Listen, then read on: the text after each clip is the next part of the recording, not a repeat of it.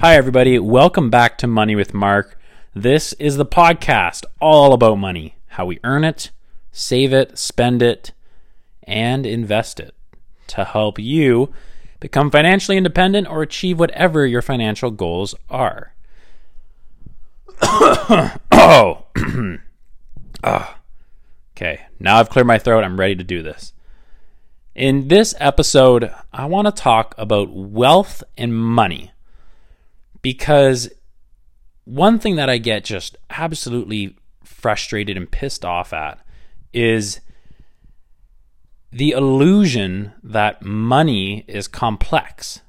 And this is usually what I say to people when they talk about how complex investing is or how complex whatever you want to talk about, velocity banking is. And here's the, the thing is that while, yes, you can do complex things with money, wealth and building your wealth is simple. It's very simple. Let me explain.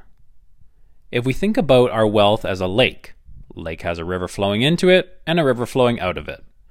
As long as your lake has more river coming in, or river, as long as your lake has more water coming in than leaving, you are going to be building your lake up. You're going to be accumulating more water. The exact same thing is true with money. As your money flows in and out of your bank account, as long as you are bringing in more money than you are spending, you are going to be building your wealth. Now, that being said, if your lake is completely dry, it's going to take a long time before you notice that there's a lake there. It's going to take months, days, years even before you really have a lake that you can, you know, go swimming in and boating in.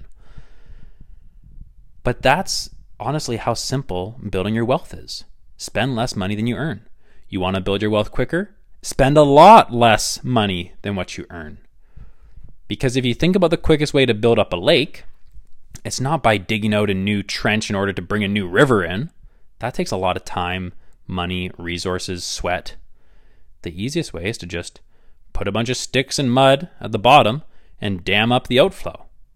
You dam up the outflow, that river, that lake is going to fill up very, very fast.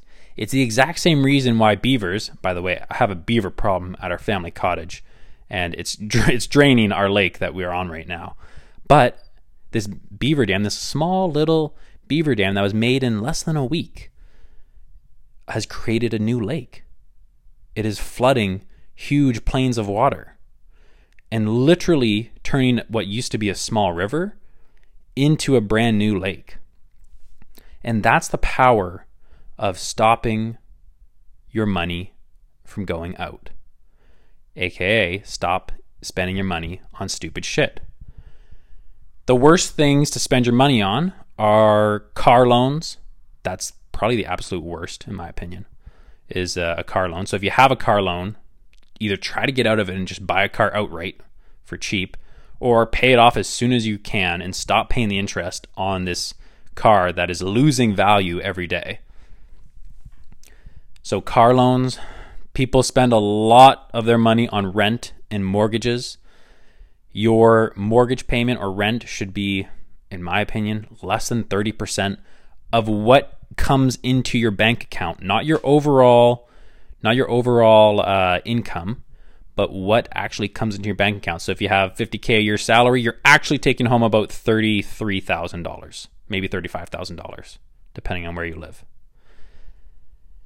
So your rent payments should be less than 30% of that.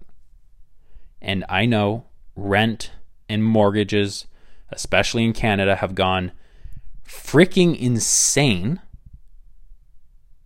So much so that we are 1000% in a bubble, that these prices cannot remain.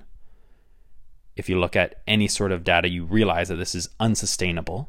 What we've had in Canada over the past seven, eight years as far as real estate growth and rent growth, that can't happen again in the next eight years. And I know people say they can't predict the futures, but you can say that. Why? Because people cannot afford that. Unless by some miracle, maybe the Canadian government creates basic income that all of a sudden gives people $2,000 a month, everyone, no questions asked, then yes, maybe we could do it. But as things stand right now, people's incomes are not really rising at all on average. And so we just cannot sustain that growth again. People just would be spending 100% of their income on just a mortgage payment, and that's not possible.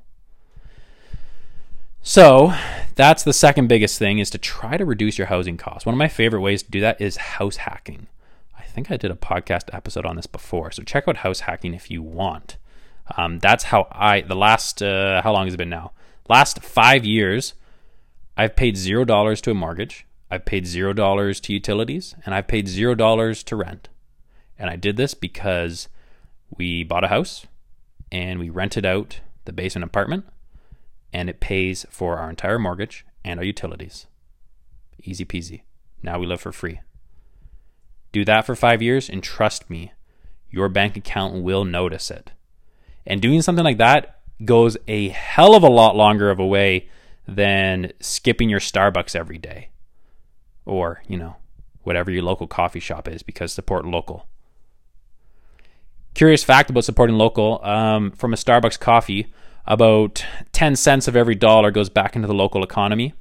If you go to a local coffee shop instead, about 35 cents goes back into the local local economy. So about 350% more money goes back into your community when you buy local than when you buy from a big chain like Starbucks. And then usually the other thing is food. Typically, takeout and going to restaurants uh, is the biggest expense of people. Um, obviously, you know that like a, uh, I mean, craft beers are getting expensive now, but you pay eight bucks for a craft beer that you could be buying for two bucks, three bucks from a liquor store. So those are some easy ways to save money. Um, focus on the big expenses. Maybe your big expense is uh, buying bikes because you spent five thousand dollars a year on buying a new bike. Find out what your big expenses are and cut them.